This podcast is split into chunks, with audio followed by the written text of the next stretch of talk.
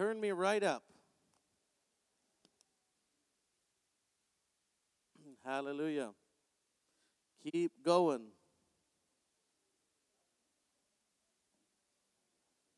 I'll come closer to you, Barry. I'm too far away. A little bit more, please. Thank you. Just helps my voice so I don't have to scream at you. It's uh, well, it's fun screaming at people, especially when you're in a third world country. They don't know what you're saying. Shauna, thank you so much for that introduction. Um, you know, we have we have been in, in full time ministry in Canada uh, long before I got married, uh, but um, full time since I was 16 years old. And uh, I, I, I tell you, uh, and not, not that it's, it's going to sound weird no matter how I say it, but Canadians are not very good at honoring people in full time ministry to, to begin with. We're just not known for that. And we say, well, we're not American. Well, that's no excuse not to show honor. And, and I have lived my life to try to be as honorable as I know how to be. I honor the mothers and fathers of the nation. Um, you know, the, we have incredible pioneers that have paved the way. And you know, many ministries in the States today that are thriving and are successful are actually from Canadians.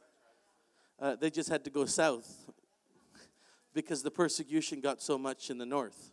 But I believe we're living in a day and age that you're going to see the Canadian apostles and prophets restored to their rightful place in this land. They will not go to the south for refuge anymore. They will stand true, strong, and free in the north because the church is coming into its season and destiny. So I, I, I bless you and I, uh, I receive the honor that was received to us. Barry Miracle gave me this beautiful jacket. And um, isn't that nice? And uh, so uh, he comes to Kelowna, I buy him clothes.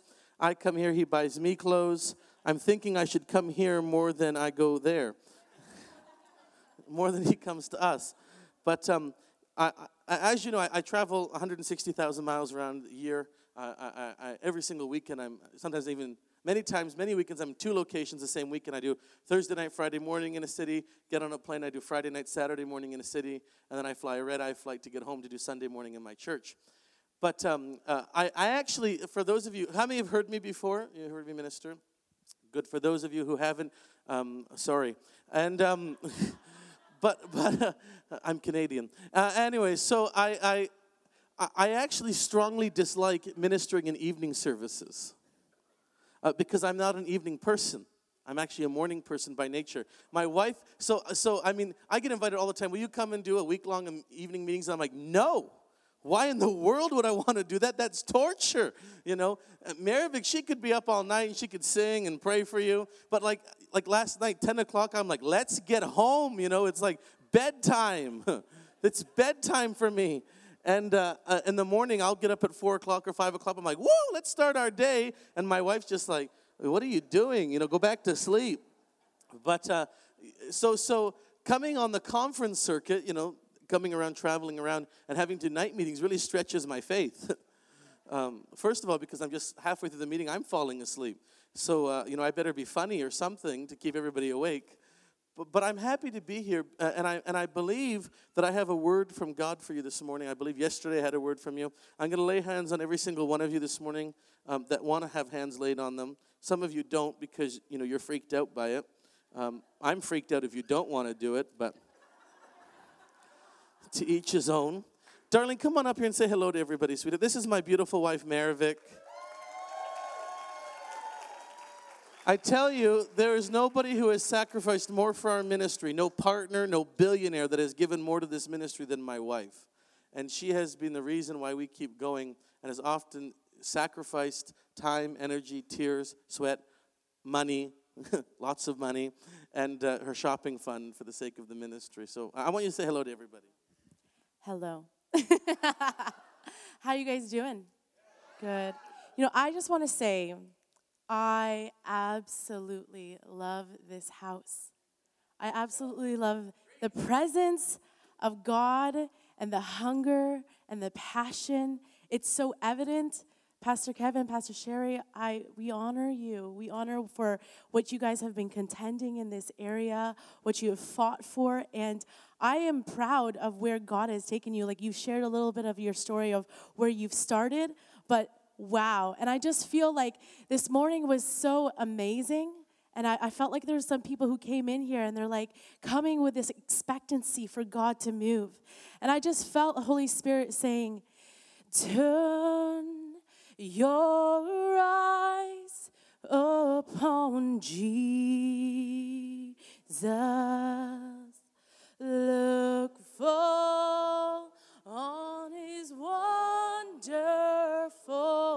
face, and the things of the earth will grow strangely dim in the light of his glory and praise. And then I just felt Holy Spirit saying, Now watch as you turn your eyes upon me. Watch what I will do. Watch how I will provide. Watch how I will be faithful to you. Watch how I will turn your situation around. Watch me be the great I am. Amen. And so I, I love you guys. This is family. I love coming to Belleville and I feel family. I'm like, I think we can move here. But God, you called me to Kelowna. so we love you guys, and it, it is an honor to be with you. And um, I'm so happy to say that I have another family here in Ontario. I guess we're moving. It wouldn't be the first time I was in the Philippines and Maravik sent me a picture of a house. She goes, This is our new house. I said, What? She goes, Yeah, we're moving here. And so I came home and we moved. And um, so I guess we're going to live in Ontario now. Uh, it's actually a really amazing privilege. I get to travel with a worship leader. And um, sometimes she even sings the music I like. And uh, I mean, I like the Benny Hinn old classic stuff. Isn't it powerful? Like when you just sit and you listen to the old hymns. Uh, some of you n- new young people, you know, like me, you, you know, you don't, you only know the Hillsong version. Like, you know, the Hillsong days are old version of worship music, but there is older, I promise you. And uh, in the shower, I have my own Benny Hinn worship services, and uh, my wife never joins me in them. She's always wondering what I'm doing at 6:30 in the morning. Open your Bibles, if you don't mind, please, to uh, Luke chapter 5. We'll start there. I want to talk to you about how increase isn't an accident. Increase is not an accident, it's an alignment. I'll say that again. Increase isn't an accident, it's an alignment. In other words, increase isn't an accident, it's an association. What's you, what, what you associate with is what you'll attract. Watch your friends because often your friends will determine your future. Uh, so, you know, I don't have any. No, I'm just kidding. No, I'm just kidding. No, Barry's my friend. You know, he's my friend. He comes and he stays in my house and we play cards and I beat him. It's wonderful. I, I, you know, I have so many amazing friends. Patricia King is my friend, and you're going to meet Heidi Baker tonight. How many excited for Heidi tonight? She's my friend, although we only see each other in airports, but she's my friend. And, and you know, all throughout my life, I've been given these amazing friends, and, and, and I know what it's like to have friends who tear you down. You know, you, some of you, the word of the Lord for you in this hour is you need to cut the losers out. Like, cut them out. They've been holding you down and they've been weighing you down for too long. And you're like, well, just maybe if I just keep helping them, eventually they'll come along. No, they're sucking the life out of you. They're life suckers. And you cannot associate with life suckers anymore because all they do is block your destiny. It's time to cut the life suckers out of your life and start speaking to people. Like you don't want to wake up in the morning like you go to your friend like oh i don't know if you should do that. I don't know if god's real. I don't know. I don't that sounds risky no you want to be around people that say no you dream with god baby. You go with god. God will supply all that you need according to his riches and glory in heaven. Oh don't you worry. You are the head and not the tail. See i associate with people around me like bill prankard. Every day i see him he says you're beautiful. I said, I am, aren't I, Bill? I said, I said, I hope when I'm 85 like you, I'll look just as good. By the way, he's not 85. You know, yesterday he said that he's 91. So I don't know why everybody was talking about 85. But but I so he's not 91. Boy, that, that could have been bad. He's 92. he's going to show up here in a minute. He's going to come and get you. he can still climb mountains. But, but I tell you, your association is important to determine your future. I'm happy that I'm a part of an alignment ministry. You know, we're part of Harvest International Ministries. Well, what is that? 20,000 churches around the world. It's not a denomination, it's an alignment. I align myself to the apostolic movement. People say, Well, are you gnarly? I said, What is gnarly? Well, are you part of the new apostolic reformation? I said, Well, I'm apostolic and I'm new and I am part of the reformation. Right? People say, Well, what, where are you going? What direction? I said, Listen, I don't really care about the direction. What I care about is the alignment. Because if the alignment is right, the direction doesn't matter.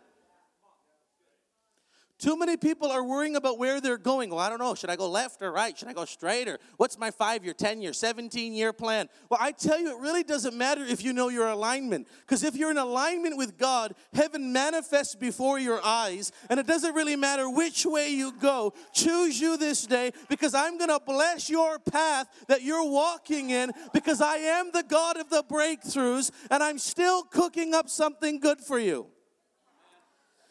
So we have the story. See, see, you have to understand. You are on the greatest journey of faith you've ever been on. And you're like, well, that's what it felt like 17 years ago. Like, you know, I needed breakthrough 17 years ago. I tell people this everywhere I go, and, and I wish 10% of the people would get it. Maybe you're going to change the statistics. You have to understand that the breakthrough you have today isn't where God wants you to rest or stay, because where you settle is where you die. You are not called to settle, you're called to thrive. You're not just called to live, you're called to thrive. Somebody actually needs to stand up and say, I'm tired of living in a desert. I want to start moving in the promised land, and I am tired. I am tired of saying it's going to change. I decree that my day is shifting today. You see, when you understand that you're on the journey of faith, it doesn't matter what they say because haters are always going to hate. And then you start to align yourself and associate with people who are actually causing increase in your life. I tell you, my friends are blessed because they're my friends. And I am blessed because I'm their friends. Look at Barry Miracle. You think he got that good looking just overnight? Two trips to Kelowna. I'm just kidding. Two nights. no, I'm telling you, he comes to Kelowna, we pour into him, we bless him, we take care of you, don't we, Barry? I come here, he takes care of me. Why? Because I'm guilty by association. I, I, go to the Philippines. I land there. They've got people meet me, security guards, police forces. They escort me. They take me to the penthouse suites of hotels. I say, What in the world is going on? They say, John, we, because you take care of us, we want to take care of you. I'm guilty by association. See, when you start realizing what association you belong to, you start realizing you're more guilty than you think. I am a Bible believing, charismatic, tongue talking, decreeing, all believing, power of God inspired believer, and no weapon formed against me is going to prosper. And I happen to believe that if I decree a thing, it's going to be established. And if you don't like it, good night. Because I'm not called to convince you of what I believe. See, that's the problem in the church. Well, come to my church and I'll convince you to believe what I believe. Or come to their church and they'll convince you, listen, my job isn't to convince you what I believe. No, are you kidding me? If I have to convince you to believe that God wants to bless you, somebody can convince you that God wants to curse you.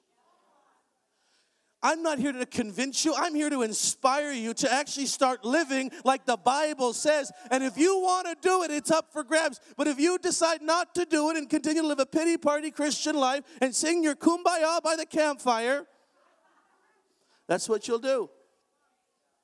But you're guilty by association. Mm-hmm.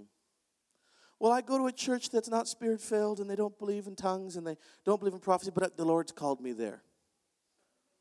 Mm-hmm. Mm-hmm. Listen to me, you need help. You can't do it by yourself. You are called to be part of family. You are called to be part of community. You cannot get the victory by yourself in this season. And all you prophetic intercessors, listen carefully. The season of the Lone Ranger is over. And you might think, well, I I've been hurt by the church. Listen, the dentist hurts me. But I just saw her on the airplane, literally. She says to me, Dr. C, she says, John, I miss you. I said, I miss you too, just not in the dentist chair. She says, just because I hurt you doesn't mean you shouldn't see me. Well, I, my emotions think, no, I, I don't want to see you. It hurts me. I, I see so many Christians. Well, I don't know. I've been hurt. I don't want to do that again. I've been hurt by the pastor. I've been, listen, you've been wrong. We've been wrong. We've all been wrong. But now. You've been wrong. I've been wrong. We've been wrong. The elders been wrong. The deacons been wrong. Everybody's been wrong. But now. But now you've actually got to start doing and being the church because there's a whole big country out there filled with a lot of people who don't believe what you believe, and somebody somehow needs to show them the goodness of God. We're doing good for time. Luke chapter 5. One day, as Jesus was standing by the lake, the people, by the way, no, I'll tell you later. The people were crowding around him and listening to the word of God. He saw at the water's edge two boats there left by the fishermen who were washing their nets. Somebody say, washing their nets. Too many of the churches washing their nets because the harvest didn't come and we missed it and it's not going to come again. So we better pa- see what it meant to wash your nets was you were getting ready to put them away. Mm-hmm, mm-hmm. See, they weren't washing their nets because they're going to put it back in the ocean in the salty water. No, no. They're washing their nets because they're done. They ain't caught nothing. It didn't work. Good night. Some of you, you, in your spirit, you've taken your nets and you've put them away. Well, this sowing stuff doesn't work, and this prosperity, and this name it, claim it, blab it, and grab it, march around it seven times. That stuff don't work. Listen, I name it, I claim it, I blab it, and I grab it, and I march around it seven times. Up from the ashes. We're going up from the ashes, Barry, because we're naming and claiming it. I'm telling you, it's powerful when you understand that half the body of Christ is up washing their nets. Well, I hope one day you get your breakthrough. It never worked for me. They come to a healing service and they're full of doubt, not power. Well, I don't know, are they really going to heal somebody? The church has become more skeptical than the world. We become so burnt and so upset and so discouraged that we're just sitting there washing our nets, scrubbing our nets, and everybody else is trying to. And when somebody comes by and says, The harvest is coming, like, yeah, right, we heard that. I mean, how many more times do you need to hear that this is your breakthrough year, Shabbat? I see money cometh to you now. Whoa. I mean, no matter if we shake it, quake it, bake it, take it, no matter how we manifest, we've been saying the same thing for such a long time that eventually somebody's going to say, Excuse me, I have a question, Mr. Prophet. We say, Yes. How come it's not working? Well, I tell you why it's not working because if you don't quit, you're going to harvest at the right time. Well, who determines the right time? Not you. There's a famous scripture that I use all the time in my office when people ask me tough questions. I said, Oh, I got the answer. It's in the Bible. They said, What is it? I said, Psalms. God sits on the throne and does as he pleases. They said, What? I said, God sits on the throne and he does as he pleases. Well, why? Because he's God and you're not. But you can apply for the job. No, are you kidding me? At the right time, if you don't give up, cave in, quit, back down, forfeit, you actually got to stand and say, It don't look like the boat's coming in, but I'm going to decree a thing and I'm going to see it established, and that boat is coming in, and the wind is going to stop, and the waves are going to stop, and I'm not moving from this dock until that boat gets to this dock. The problem has been as you've lived your life by emotions. Well, I don't feel like it. Do you think I feel like it? I have walking pneumonia. I didn't feel like going in another airplane.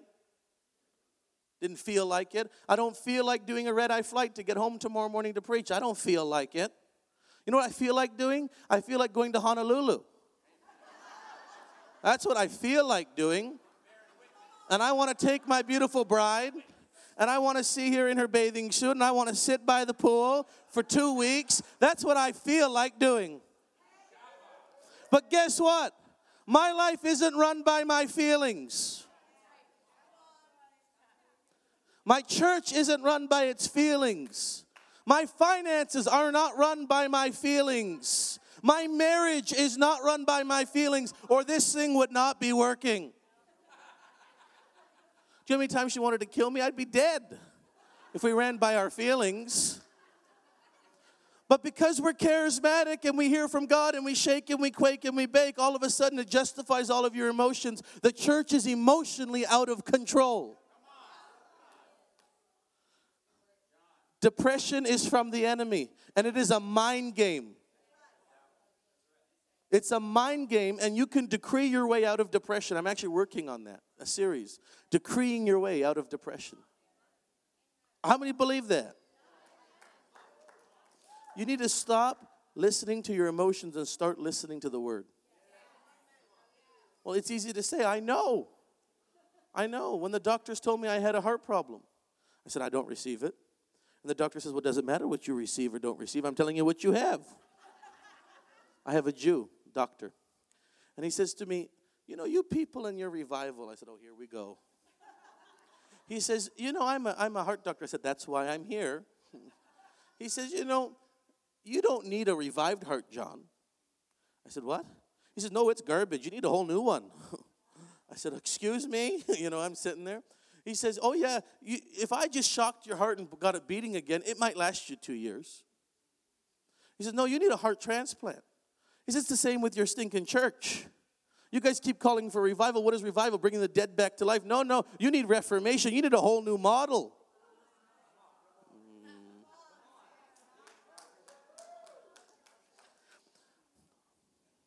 Washing their nets.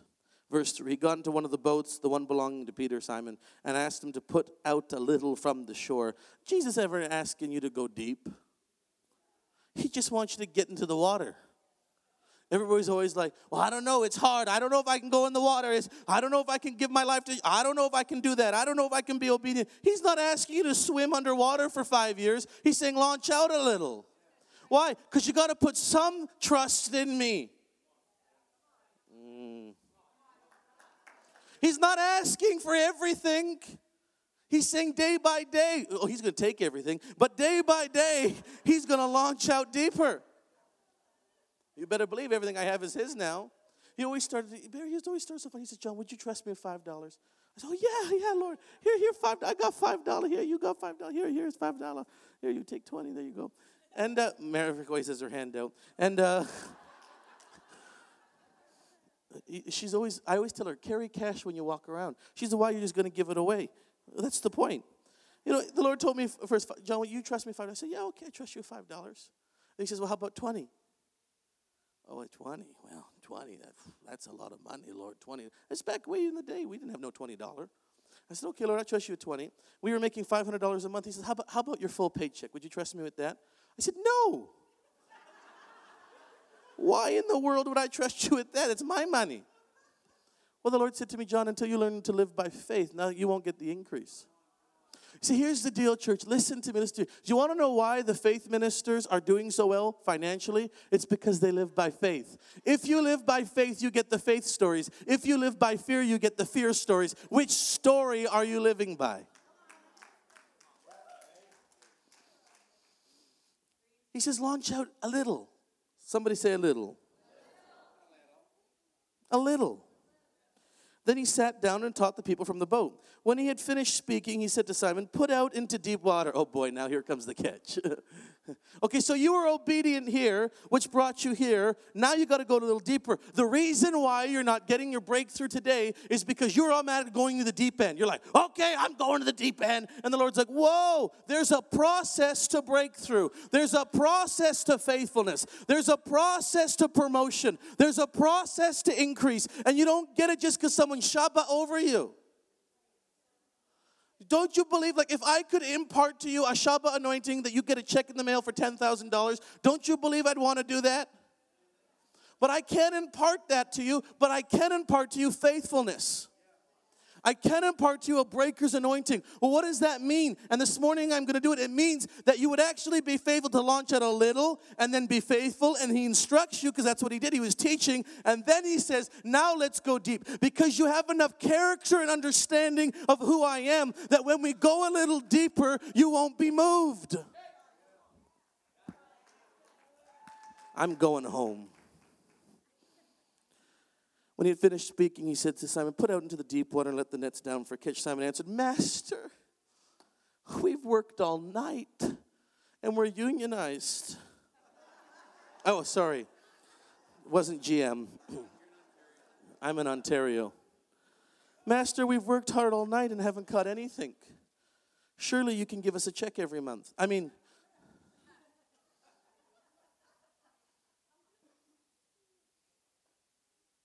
but because you say so. But because I trust you. Uh, even though it doesn't make sense, even though I don't want to do it, even though I, I actually have no interest or desire or even believe that there's going to be something, even though I listened to you when I went out a little bit, I sat down, you taught us, then I went a little deeper, but now you want me to work. Don't you feel like Jesus is always getting you to do something around here? Maybe it's just me. I mean, my whole Christian life, John, John, John, will, will you, will you uh, trust me? Yeah, yeah, yeah, Lord, I'll trust you. Okay, I want you to have a ministry in Ontario. I'm like, oh, I can do a ministry in Ontario. I like Ontario. Yeah, sure. My family's there. Maravic's family's there. Good. So I started a ministry there. He goes, good. Now that you've been faithful in Ontario, do you mind going to Calgary? Calgary, he says, he says, I've got a promotion for you. I said, a promotion? What are we going to do? We were pastoring full time at church. He says, Oh, wait till you see what I have for you. I said, What is it, Lord? What do you have for us? He goes, Oh, you're going to love it. I said, What is it? You're going to knock on doors all summer long and sell alarm systems. I said, What? Yeah, you and your wife are going to move to Calgary and knock on doors selling alarm systems. Boy, that's a nice promotion, Lord. Friends like you, who needs enemies?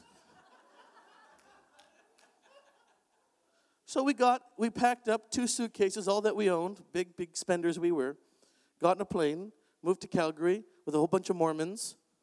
I'm not telling, telling the truth. A whole bunch of Mormons lived on a university complex. We are probably the only married couple, I think. We were the only married couple because we were only crazy enough to do it. And we would go for a commission only job of knocking on doors and selling $5,000 home alarm systems. Oh, the people flocked to us. Yeah, right. It was alarming. Maravik was one of the top sellers. And, and so I said one day on the day of training, I said, you know, hey, Adam, what happens if I have to use the washroom? He says, well, you have to ask somebody at the door if you can use their washroom. I said, excuse me? He says, oh, yeah, we drop you off at a subdivision for 10 hours. We pick you up in the nighttime. And I looked at Maravik and said, I don't think I'm called to this. It, it, wasn't in my idea. When I went to Bible college, I never thought I had to do that. I nobody ever signed me up for it. But the Lord said, John, will you trust me through transition? See, you're just going through transition, that's all. Everything's about to change. It's all going to get better, but it only gets better if you trust more. so we knocked on doors. Maravik knocked on more than I. I actually sat in the shade half the day. I was meditating on the things of the Lord. Why am I here? This is terrible. Do you hate me? What have I done? Do I have deep, dark sin that I don't know about? And the Lord said, No, I just want to humble you. I don't need any humbling. I'm the most humble people you've ever met. Just read my letters, said Moses. But because you say so, it doesn't make sense how I got where I am. I'm from the ghetto.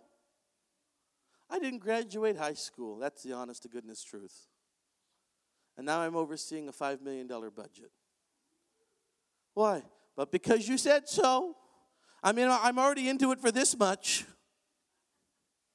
Right? Where else am I going to go? But because you say so, I'll let down the nets. When they had done so, done so. A lot of charismatics miss this part. Done so. It means you're actually doing something. When they had done so, they caught such a large number of fish that their nets began to break. They're like jumping all over the place. And then, I mean, you could just imagine Peter, like, yeah, those are my fish. And like, and like acting like he did it all.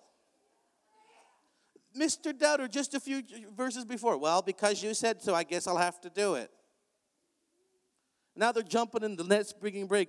And then he says, when Simon, uh, listen to this, verse 7, I want you to listen to this. So he signaled their partners, somebody say partners, in the other boat to come and help them. And they came and filled both boats so full they began to sink. Do you understand? So here he is, Simon Peter, he, he's sitting there on the shore. Jesus beckons him, and he's all of a sudden guilty by association. So now he goes and he starts obeying the Lord. He's being faithful. He's just like you. He didn't want to do it. he was minding his own business. Literally, he caught nothing. That's what happens when you mind your own business. And he's sitting there, and then the Lord says to him, Come on, come on over here, let down your nets. And he's like, No. Don't you understand? We did this all night long. We're tired. Wrinkles are forming. I've been going to church, John, 30 years. Nothing's changed. My marriage is still in the pits. My kids are still animals. I haven't got the Lotto 649 ticket numbers. I'm being stuck in a cycle and I can't break out. And now you want me to do more?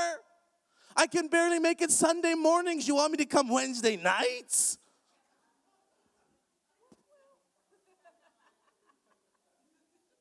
But because you said so, because i am already into it this far, like I'm already wet, I'm already in a little bit, so I might as well go deeper. But he didn't even believe he was going to get his breakthrough. I believe that half of you don't actually believe your breakthroughs in the room this morning. But that doesn't matter because you're guilty by association. It don't matter if you believe it. It don't matter if you believe in prosperity, but because you're hanging around this room and you're in this anointing, it's going to get contagious in a second. It's going to start spreading. It don't matter if you believe in it or not. You could stand in the middle of the 401 and say, I don't believe in semi trucks. I don't believe in semi trucks. I don't believe in semi trucks. But the semi's gonna hit you, baby. Why? Because you're guilty by association. You went to the crazy meeting, you're here. So now you're looped in with all the crazy charismatics. You're already in. I mean, Heidi's gonna come and sing to you for an hour tonight. You're already into it. You know, one, one, one a conference I went to, Heidi Baker went to the front row. Where was this? Was it Toronto? She, she went, she went, uh, too big, too small, too big. For an hour, too small. I'm thinking, what is she doing? She's pointing at the pastor, too big, too small. I'm going, Heidi, that's offensive. You shouldn't do that. You know, like, what are you doing? Bad offering, you know, too big, too small. And then she gets upset at this section was looking at cell phone. She goes, and then she starts going, Stop looking at your cell phones. Look at Jesus.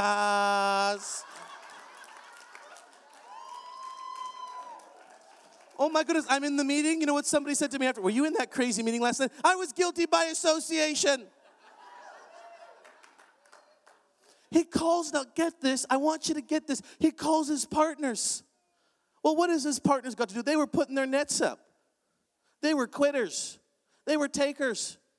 They didn't want nothing to do with nothing, but because they were around Paul, Peter, but because they were around Simon Peter, now they get guilty by association. Let, let me tell you something. You increase is not an accident, it comes by association. You're gonna be blessed because you came this weekend. You're gonna be blessed because this is your home church. You're gonna get blessed because you sit under this apostolic anointing. Everything around you is gonna start to get blessed because you came in the right alignment. Why? Because if your vertebrae is out of whack, it affects your whole body. So he begins to beckon his partners. Hey, guys, guys, look at the fish. They're jumping out of the boat. Come, come, come, come on over. So they come over. Their nets are breaking. They're all freaking out. They're like, it's like Christmas. Not in my house. I mean, we were in the ghetto. We didn't have much. But it's like Christmas in normal white people's house. You know, it's like they're coming in and. Well, you, you've been to an Asian Christmas, haven't you? It's very different. It's lots of food and not a lot of gifts because Asian culture gives gifts all year round. I mean, the family, it's honor, it's a culture of honor. So they're always blessing. My mother in law, every time I see her, she's always buying me something, mostly food. Why? Because it's a culture of honor. White people, we, you know, Christmas is our day of honor. And I grew up, when we were, had money, we grew up with more, more trees than, uh, more gifts than tree. Maybe it was overcrowding the thing.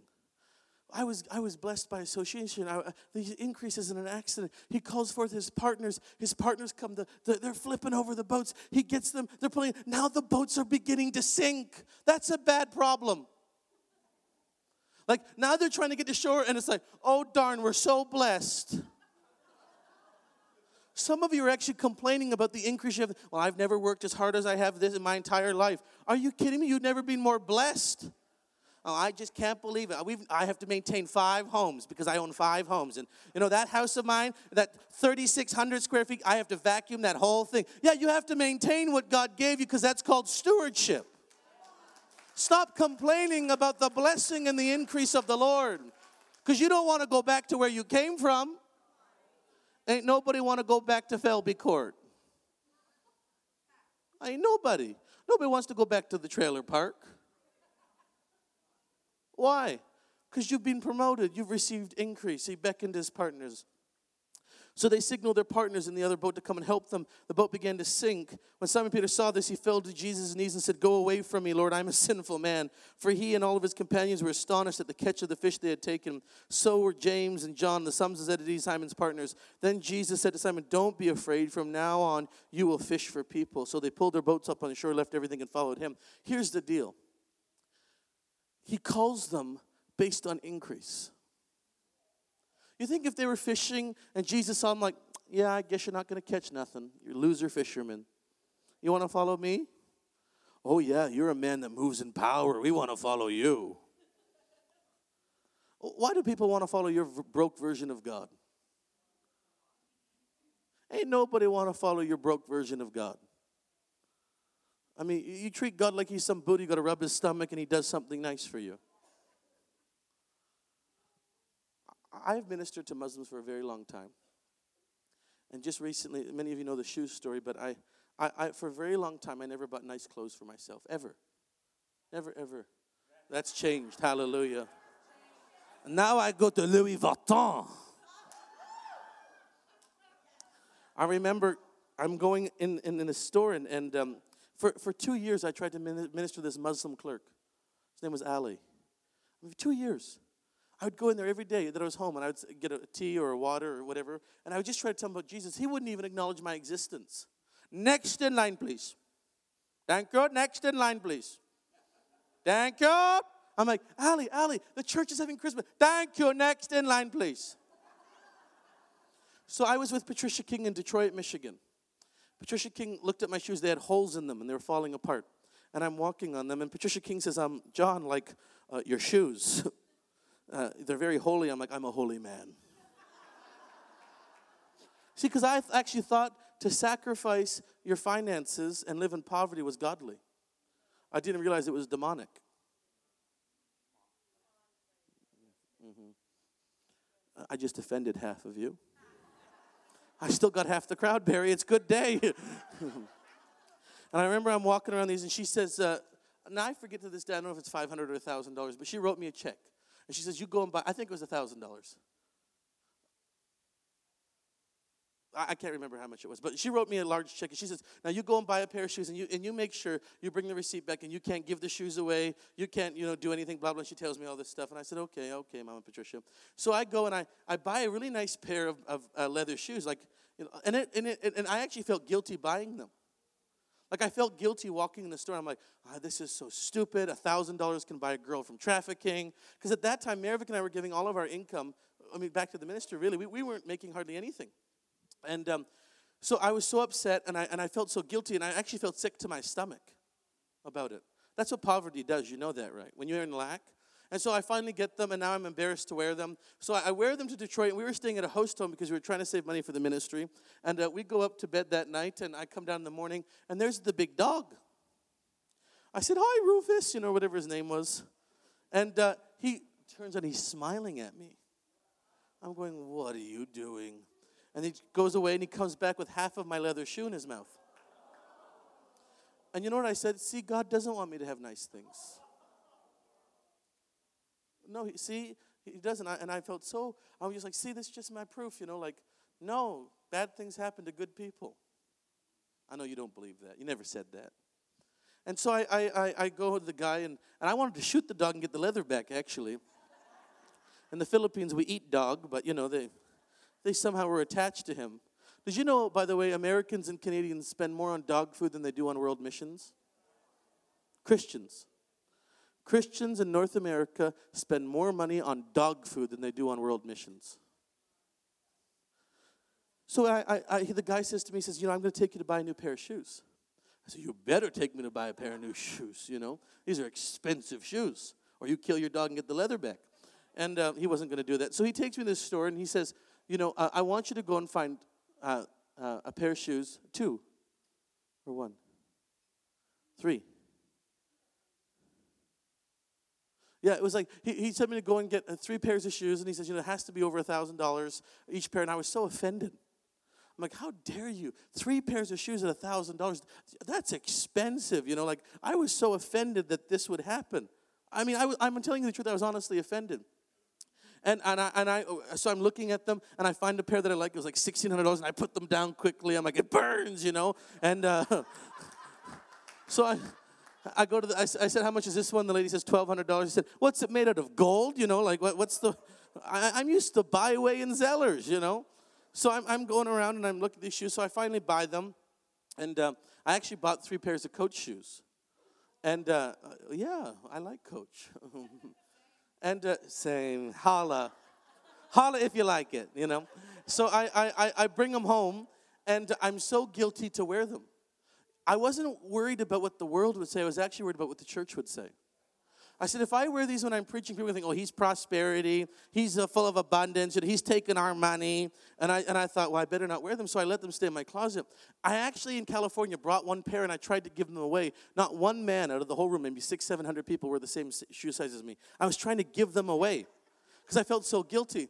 So I get back to Kelowna six months later, and, I, and the Lord wakes me up and He says, John, I want you to wear the coach shoes this morning. I said, No, Lord. What will my staff say? What would the church say? What if somebody sees me that goes to my church and they see I'm wearing coach shoes? You know, they're going to get offended. And um, I know none of you would ever, ever, ever do that, you know.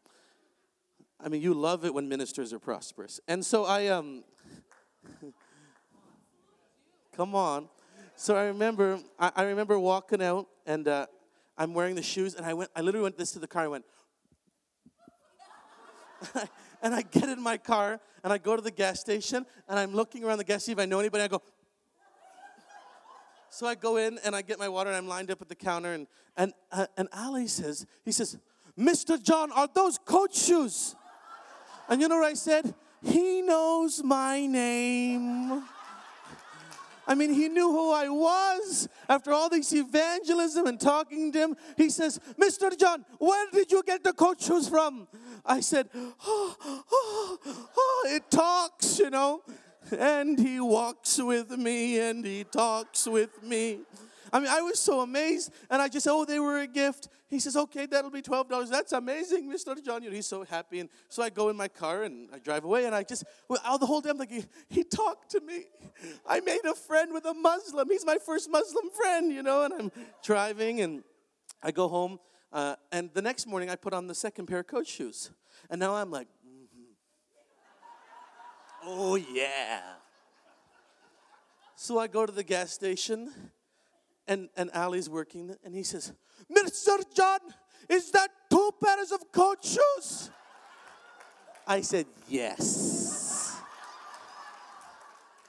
He said, Where did you get them? Now I got the revelation. I said, Ali, has Muhammad ever given you shoes?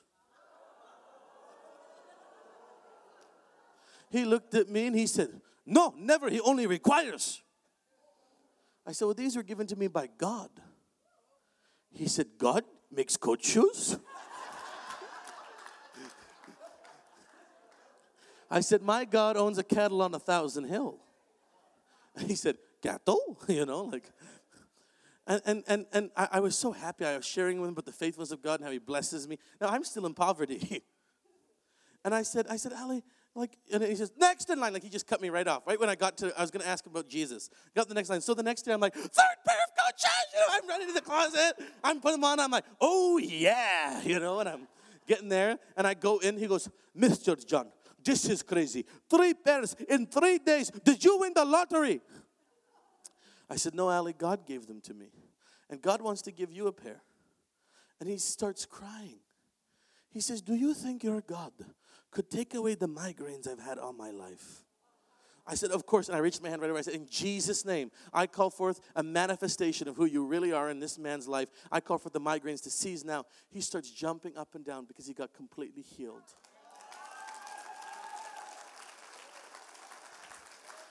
Ali gave his life to Jesus. I said to him, I said, Ali, I've been trying to minister to you for two years. What's going on? He says, Mr. John, you always look so poor. I said, What? He says, Why would I want your God? Your cars are broken down, your bumpers, you're always just getting the bare minimum of gas. Never premium.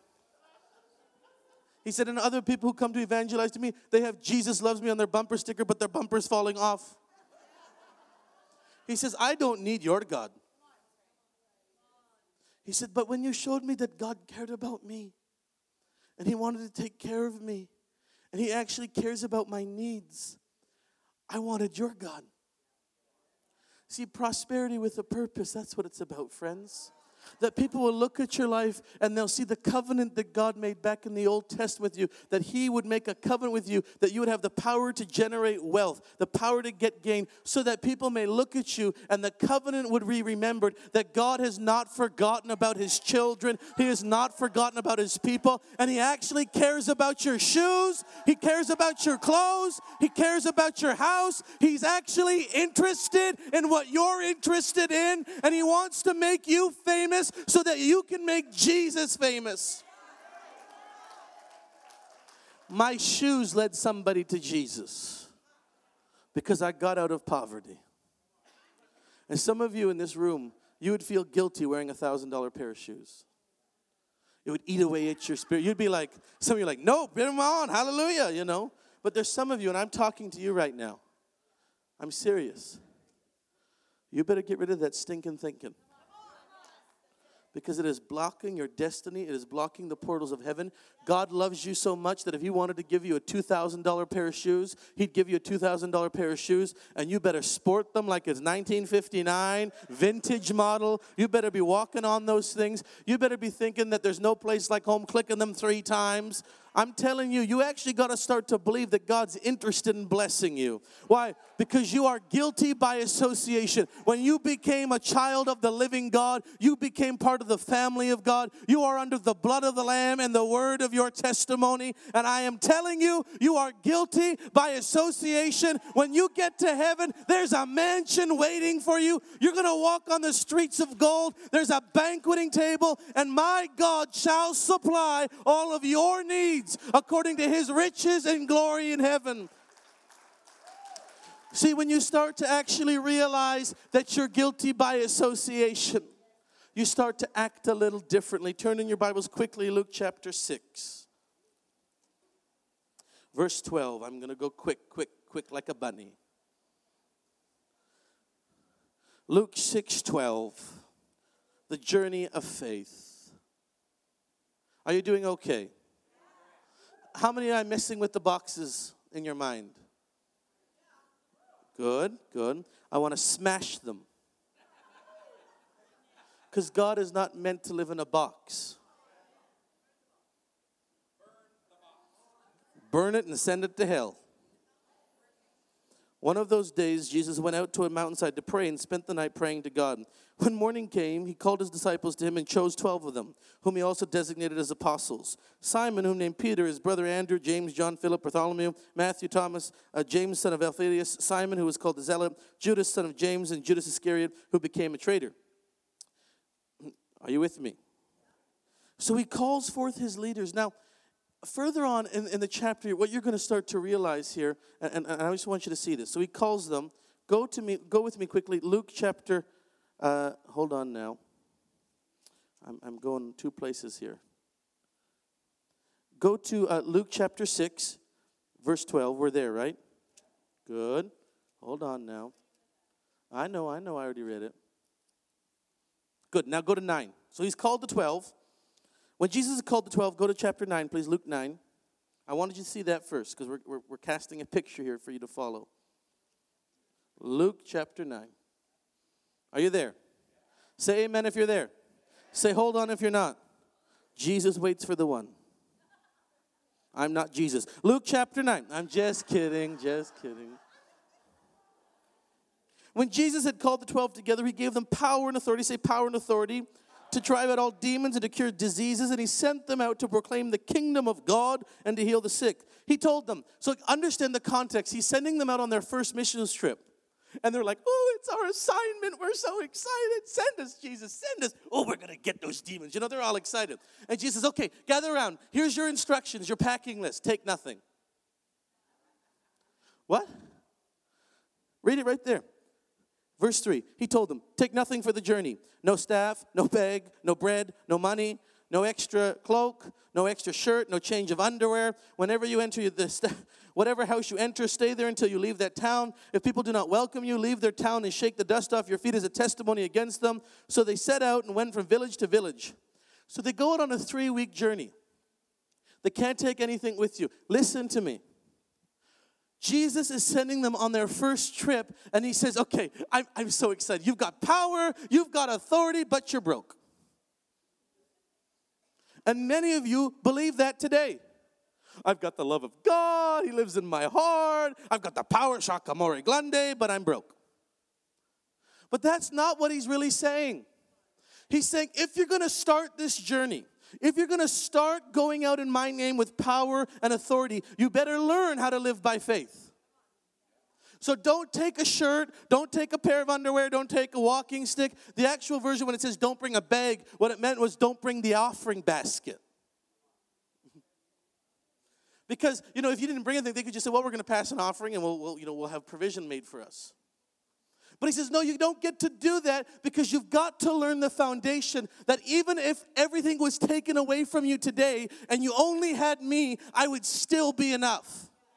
He's laying a foundation that is paramount for the apostles and the, and the disciples that even if they got lost, even if, they got shipwrecked, even if they got uh, hanged upside down, no matter what would happen to them, they were still okay because they still had God. And when he says, and you go to the city and you knock on the door and you stand in that house, and if they don't answer, you go to the next house, here's what he's really saying. The actual translation is this you go, you walk through two or three hours, you get to the city, you knock on the door, and if they slam slam the door in your face, you don't get to go to another door.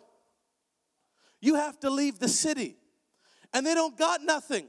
And they're tired. So they go to another city.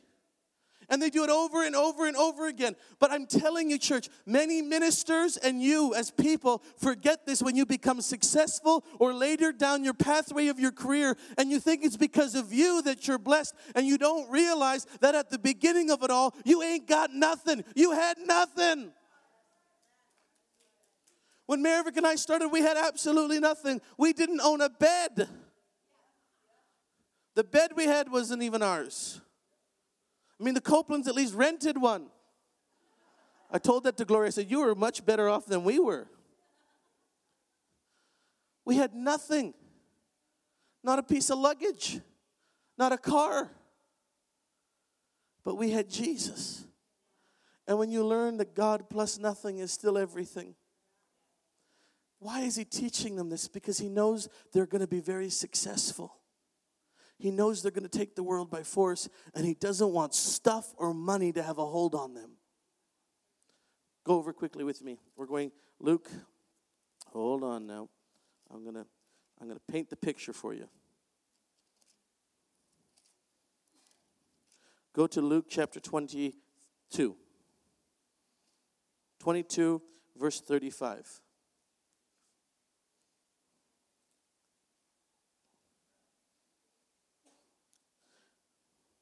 Are you there? 22, 35. Then Jesus asked them, When I sent you without purse, bag, or sandal, did you lack anything? And they said, Well, of course, yeah, we lacked everything. No, they said, What did they say? Nothing. Now, listen what he says now. Verse 36, he says, But now, if you have a purse, take it and also a bag. And if you don't have a sword, sell your cloak and buy one. Now, why is there this transition? Is Jesus schizophrenic? Certainly not. Is he changed his mind or his opinion? No. What he's saying now, because you learned how to live by faith and stuff can't have a hold on you, now you get to bring the stuff with you. Now, because it won't control you and it won't manipulate you and it won't make you do things and you will never make a decision based on your stuff or your need, now you can actually learn what it's like to have stuff. See, Maravik and I, before we had anything, we were sold out to the gospel. So now, if no matter if we had 10 houses, 50 houses, 5 million, 20 million, 50 million, I would still keep doing what I'm doing. A billionaire asked me through Andrew Seabright, one of our friends, said, John, if I could give you a check for $100 million, what would you do differently in your ministry? I said, nothing. We would just do it better. Because I know what I'm sold out to, I know what I'm called to. And when you learn that the journey of faith is actually a process of you coming to a place of saying, okay, I, know what it's like to have nothing, but now I get to actually have the stuff because the stuff doesn't have a hold on me. Are you listening to me, church?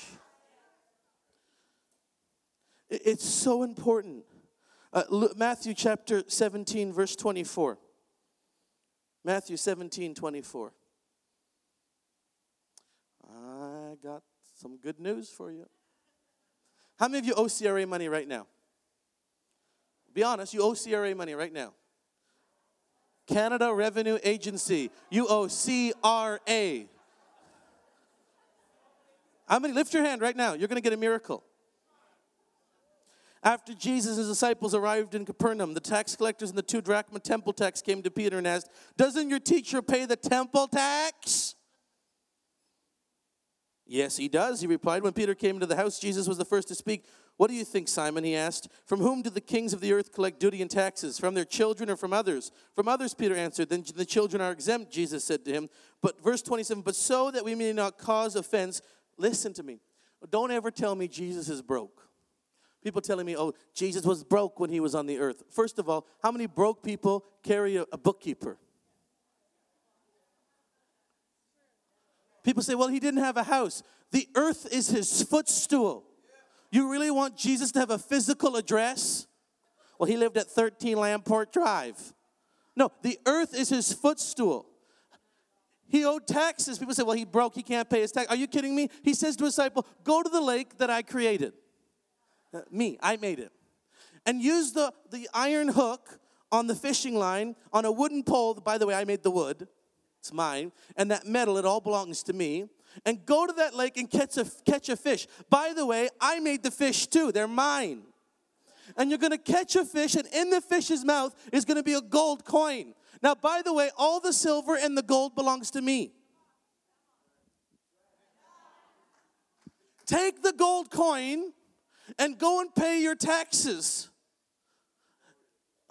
All of a sudden, the disciple who was trying to protect Jesus and look out for Jesus, saying, Jesus, have we paid our taxes? You know, like they're asking about your taxes. He not only gets enough to pay Jesus' taxes, Jesus says to him, Take that gold coin, go and pay mine and yours too. Why? Because he's guilty by association.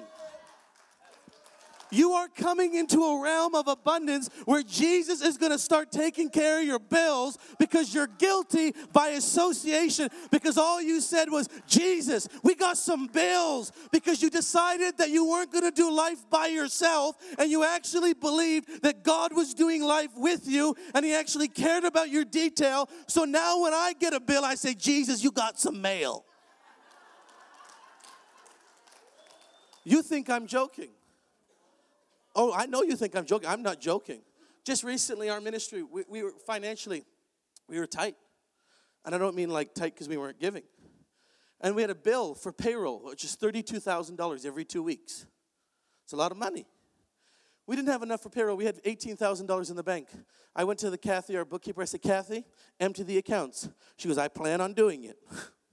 I said, No, no. I want you to sow into these ministries. She goes, John, that's our payroll money. I said, No, it's not my problem. It's his. We don't have enough.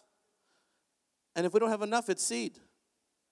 She says, Well, at least we can keep it back and call forth the increase. I said, No, no, no, no, no. Don't mess around with God. I said, Write the checks. And she wasn't, she wasn't sure if she was going to do it. I said, I'll write the checks myself if I have to. But we're planting the seed.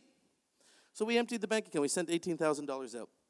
The next day, Blaine Cook, a dear friend of mine, called me up. He says, John, I want to make a $50,000 donation to your ministry. That happens all the time. Why? Because I'm obedient. Because if, it, if I don't have enough to meet my need, it's my seed. And I just say, not my problem. Jesus, you got some mail. We, we, we had a, a garage bill door broke because Maravik um, ran into it. The garage ran into her. It was moving. And, and it was, you know, it was uh, a summer bill, and then something else broke down in our house, and something else, so three things broke down. And I just said, Lord, you got some mail. So in the Philippines, this pastor calls me, he says, John, I'm sending $2,000 to you, US. Same day. I, I, can't, I can't run away from the blessing everywhere I go. I, I, people, I'm preaching. People come up and give me hundreds and hundreds of dollars, jewelry. I, I, I mean, I could start a vault with all the gold I have. Why? Because I'm starting to walk in my association and I'm guilty by association. When you start to realize that it's not about you, it's actually about walking in the fulfillment of what God's called you to do, you stop worrying so much because you realize, God, you got some mail. Are you with me? You know the story of when Jesus multiplied the bread. He takes the bread and he lifts it up to heaven. What you don't realize is they actually just came off their first mission trip. And they're coming back and they want to tell all the stories of success of why they're so blessed. Like, Jesus, look what we did. Look at all the miracles we did. Look at this and look at that. And they want to tell Jesus about all the praise reports. But Jesus actually isn't interested in their praise report. What he's interested is the crowd that's following him. And he, so they finally come back. They're exhausted from their trip. They've been casting out demons. And have you ever casted out a demon? It's a lot of work. Like it, it's not like in Jesus' name be gone. Like shakamori, you know, and they're like, no, we're not leaving, and you're like, no, you're leaving. No, we're not leaving.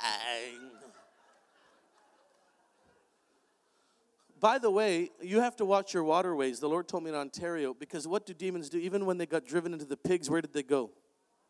They're attracted to water. When people manifest demons, what do they, why do they vomit? Why do they leak fluids? It's because it's the water leaving their body. There's demonic things, principalities in the water. You got you got to cleanse the water lanes, the waterways. I mean, in Kelowna, we, we, we, we've dealt with the Ogopogo spirit so long in that water. Finally, I just said, I'm putting some chlorine. It's done. It's dead. It's withered up. Why? Because I understand the principalities. See, he's casting, they come into association with Jesus. Now, all of these people who are following Jesus, because they're associated with them, are in the middle of the greatest miracle that we keep telling. He's about to feed 5,000 men. And he says to the disciples, Gather around, I'm going to teach you our school of hard knocks. And they're like, What are you talking about? They're, We're tired, Jesus. We want to go to the secluded place, Jesus. We're exhausted, Jesus. He says, No, no, gather around. And he says to them, This is what he says to them. Jesus, they said, Jesus, they're tired. Let them go home. They don't want to hear Heidi tonight. They're tired. Just let them go back to where they came from. And Jesus Oh, yeah, they're tired, aren't they? Yeah, they're really tired. And they're really hungry. Oh, are they hungry? Oh, they're so hungry. Good, good. You 12, give them something to eat. Whoa, Jesus. Whoa. Just time out here. us, give them something to eat. Like there's 5,000 of them and there's 12 of us and we're broke, Jesus. Boy, if I had a dollar every time I heard that in the church.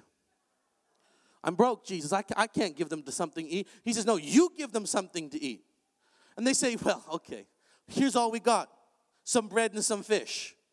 What you gonna do about that, Jesus? He's like, Oh, yeah, bring them to me. And they're like, Okay, sure. and they're bringing it to him. And then he says, Oh, yeah, shamba boom.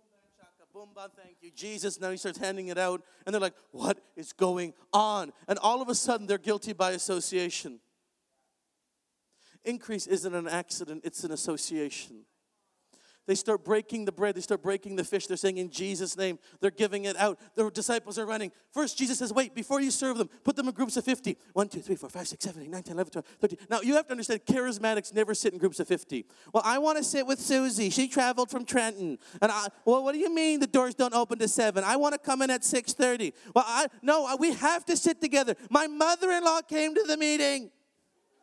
And you can imagine Peter, one, two, three, four, five. Shut up. 5, 6, 7, 9, 10, 11, 12, 13. Woman, be loose. 5, 6, 7, 8, 9, 10, 11, 12, 13, 15, 7, 8, 9, 19, 20. And 50, sit. 1, 2, 3, 4, 5, 6, 7, 8, 9, 10, 50, sit. 1, 2, 3, 4, 4. And John just like, I love you, Lord, and I lift my voice. One, two, three. I'm the beloved one. Four. You know, they're all running around putting in groups of 50. And then they finally come back. Okay, Jesus, they're in 50. Can we go home now? Like they're sitting down, they're shutting up, they're be quiet. He says, No, watch this. Shaka a basket. They said, Go, now feed them. So they're running with the baskets to the 50 and they're feeding the 50. Now, all of a sudden, the miracle has created work in their life. You better be careful about praying for your prosperity because your prosperity comes with a purpose, and other people are about to get a whole lot of work because of your blessing. See, when I got blessed, I started hiring more staff. I run them ragged. We've got 27 of them growing. Now we've got orphanages that have staff. Now we've got workers overseas. Probably because of our ministry, thousands of people are employed all over the world. And so they're serving the 50 and they're running and they're coming back and they're, okay, Jesus, okay, Jesus. Oh, we're so tired. I hope there's no demons. We're running, okay, okay. Oh, I hope they don't take an offering. And they're running back and forth. And they finally come and they're all fed. And she's like, okay, they're, Jesus. He's like, hallelujah, hallelujah. He's at rest because Jesus always did things at rest. And they're all like, and Jesus says to them, Oh, good. Are you all done? Yeah, yeah, we're so done. We're so, so done. Please let us go and have a so so. We're so done. Jesus, oh, good. Now that you're done, pick up the crumbs. Jesus, I'm having a prophetic word right now. It's you flying a kite. So they go. Now they're not happy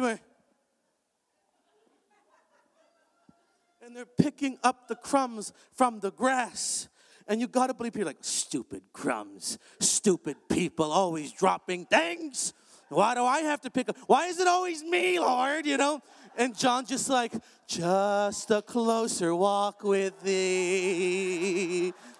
And they're just serving the fish and they're getting the crumbs. And they finally all come back, and John's the last one. He's like, ah. Oh, these crumbs are so beautiful. I wish to lay against them on your breast. You know, and they bring them back. And why in the world does Jesus tell them to pick up the crumbs? Here's why because they're blessed by association, and Jesus wants them to know that He is the God who provides, and there's always more than enough. And what you thought I couldn't do, now you have the leftovers. I'll have the keyboardist come. Worship team, come. I want to show the slideshow. Look quickly, now we're going to close, and I'm going to lay an impartation over each and every one of you in 10 and 12 minutes because I'm good.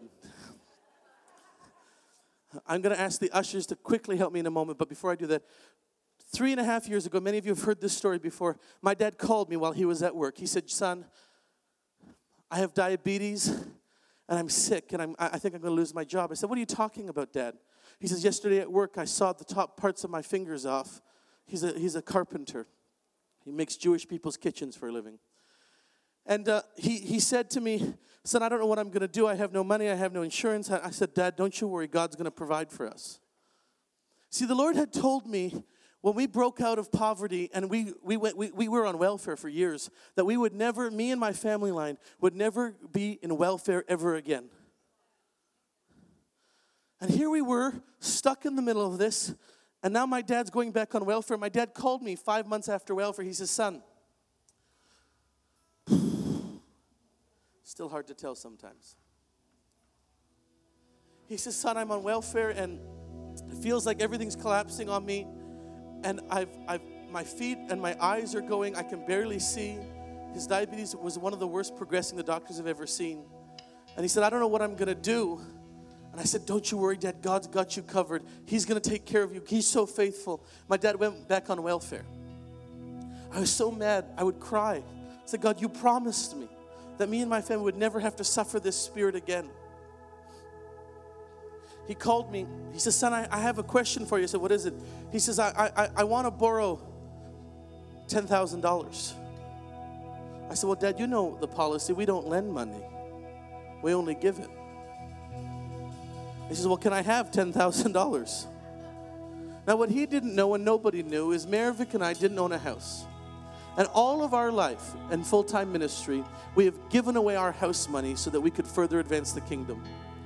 And it, the one thing that Maravik has asked me for since day one that we've gotten married, she says, John, I just want a house.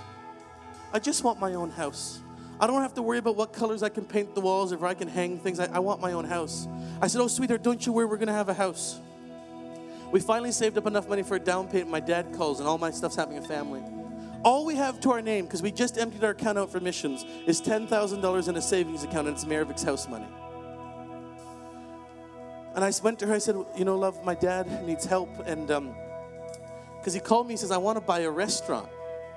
Well, he can't cook to save his life. And I thought, Well, dad, I, you know, I grew up with you. We had apple soup, you know, like, and it didn't taste very good. he says, No, John, I know I'm supposed to open a restaurant. I said, Okay, Pops. So I went to Maravik. And of course, when he called, I said, Well, I got to ask Maravik, Dad. I just used the wife card. So I went to Maravik. I said, sweetheart, you know, my dad wants to borrow $10,000 or have $10,000. She goes, and I still remember her looking at me, sadness, and saying, well, that's our house money. And I know what she was basically saying is, John, I've given everything. I've sown everything. Everything you've ever asked me to do, I've done. I've moved from my family. I've given up you. I've sacrificed time away from you. And now, the one thing that we have left, you want to take? I said, no, no, so. I don't want to take. So I called my dad back up and uh, I said, Well, it looks good, you know, and uh, I'm going to write the check for $10,000 because Maravik basically said to me, Whatever you feel led to do, which is basically bad words when you're married, you know. So I went to go and write the check for $10,000 and my hand was shaking so hard, but not in a prophetic kind of way. Just fear. It's the most money I've ever sown into anything. You know, it's a lot of money. Since then, we've given much more, but I remember writing the check for $10,000 and the Lord stopped me. He says, John, what are you doing? I said, Exactly. And I said, Well, Lord, I'm helping my dad. If I don't help my dad, I'm worse than an unbeliever. And he says, Don't use that on me. I'm God.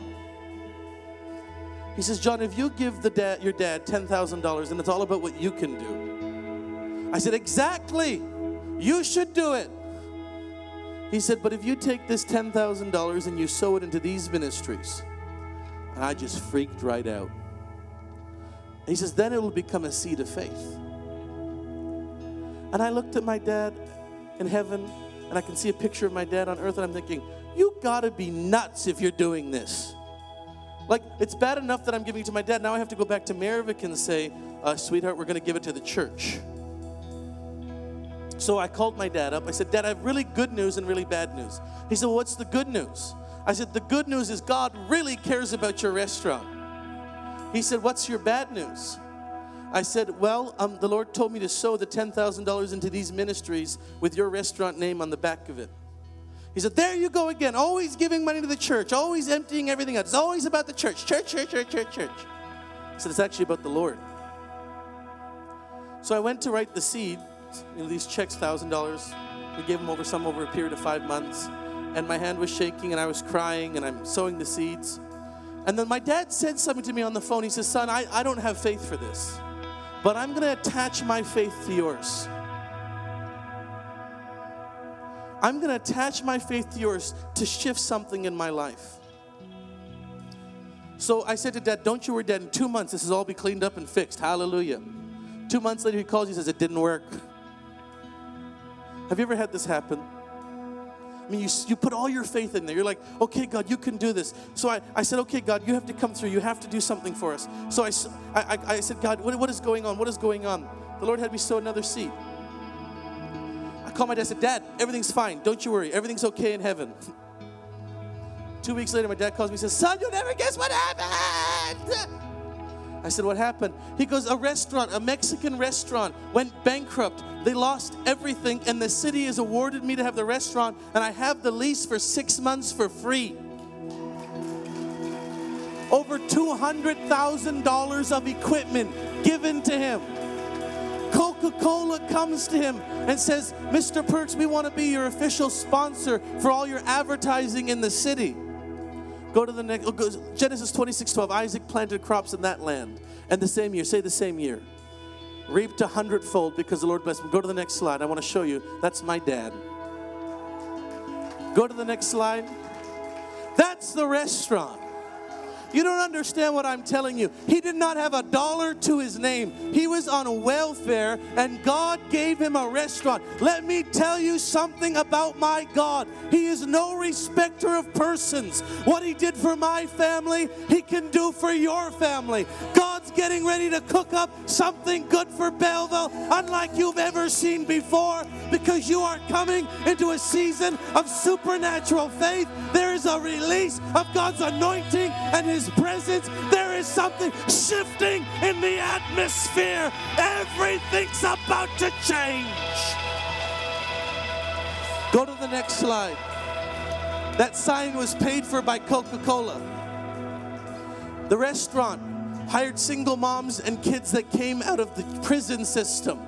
It became the number one restaurant the first year. Durham region, Roger Anderson, the whole region, awarded them an award for the best restaurant in the entire region. The newspaper came the first week it was open, asked him, Adam, we know where you live. You live in the ghetto. How could you afford this? He tells them the story. The newspaper writes in the article in Port Perry, Restaurant of Faith opens up. Why? Why? Why? Because God is looking for people of faith to be activated again, that they would sow and believe that God is still faithful, that God is still able, that His arm is not too short, that God would still get all the glory and all the honor and all the praise. The restaurant Muslim man comes next door. He owns the Esso gas station. You can see it there. He says, puts a check for $50,000 on the counter. He says, We're partners. My dad says, Excuse me? He says, We're business partners. And my dad says, I can't partner with you. You're a Muslim. You don't believe in what I believe. The Esso gas station owner says, I tell you what, I will build a restaurant at every one of my gas stations that I own. If you would only open my restaurant. My dad says, Why? He says, Because my revenues have quadrupled since you've come in. Why? Because the Muslims are blessed by association. Listen to me. Your schools are blessed because of association. Your business is blessed because of association. Your employer, your banks, where you decide to put your investments, your church, everything you touch is blessed by association because you've got the God of breakthroughs working out on your behalf. And here's what I want to do the same that I did for my dad. I'm going to receive a faith offering in this place right now. And just like I said to my dad, I'm going to attach my faith. Maravik is preparing our seed even right now. On the back of your envelope, I want you to write exactly, word for word, what you're believing God for. This is a seed of faith. You're mixing your faith together. And I'm going to ask the altar for the ministry team to put the offering envelopes right here beside the pulpit because we're going to build an altar very quickly. Some of you have to sow for your businesses, for your family. This is for financial breakthrough. This is not for uh, inner healing or deliverance. I'm specifically going after financial breakthrough. And I want you to write your check out to uh, be a hero. Some of you need to sow for your businesses. Some of you need to sow for your children's businesses, your future Father, I thank you right now. Some of you need to sow, and some of you are like me, your hands shaking. You're like, like, I never done this before. This is scary. You know, it was scary for me. But you're taking a seed of faith and you're sowing it in because here's what's about to happen. Listen to me. Look at me for a second. I know we've got to go. I know we've got places to go, people to see. But we're making a portal because we're mixing our faith together. And as we mix our faith together, it shifts the atmospheres of heaven. And that's what's taking place in this atmosphere with this anointing. And when you're ready, I want you to come to your feet and, and I want you to come and present your offering before the Lord. The ushers are going to help line you up on the, all the way through the aisles, and I'm going to come and lay hands on you very quickly, very, very quickly. But you have to do this fast. Okay, there's an activation. Some of you are sowing from your businesses, and you're sowing just like I did for my dad's breakthrough. You're sowing for your breakthrough. And for the next 30 days, I'm going to pray over every single one of these envelopes. And I tell you, there's fire on my hands right now. I feel the impartation that's about to be released of supernatural break. You come quickly, quickly, quickly. If your seed is ready, present it before the Lord. Now, if you don't have faith for this this morning, I'm still going to pray for you. There's no no offense, but I'm asking you if you do not have faith, don't contaminate the offering. Just just don't give. It's okay. You don't have to give.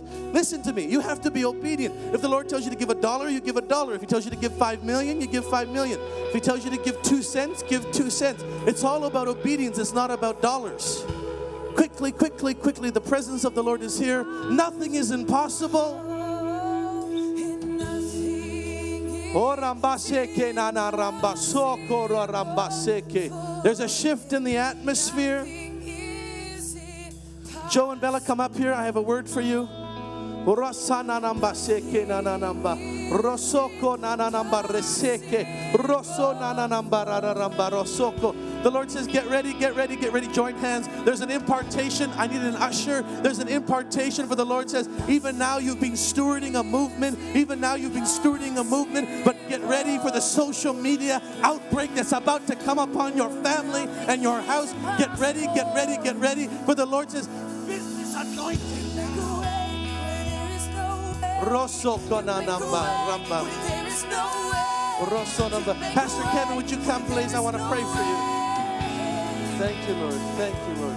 Come line up right here. Ushers, help me line them up, please. Oh, sanana ramba se kene na na namba. Oh, sanana namba se. Oh, sanana namba se. Come on, sing it, worship team.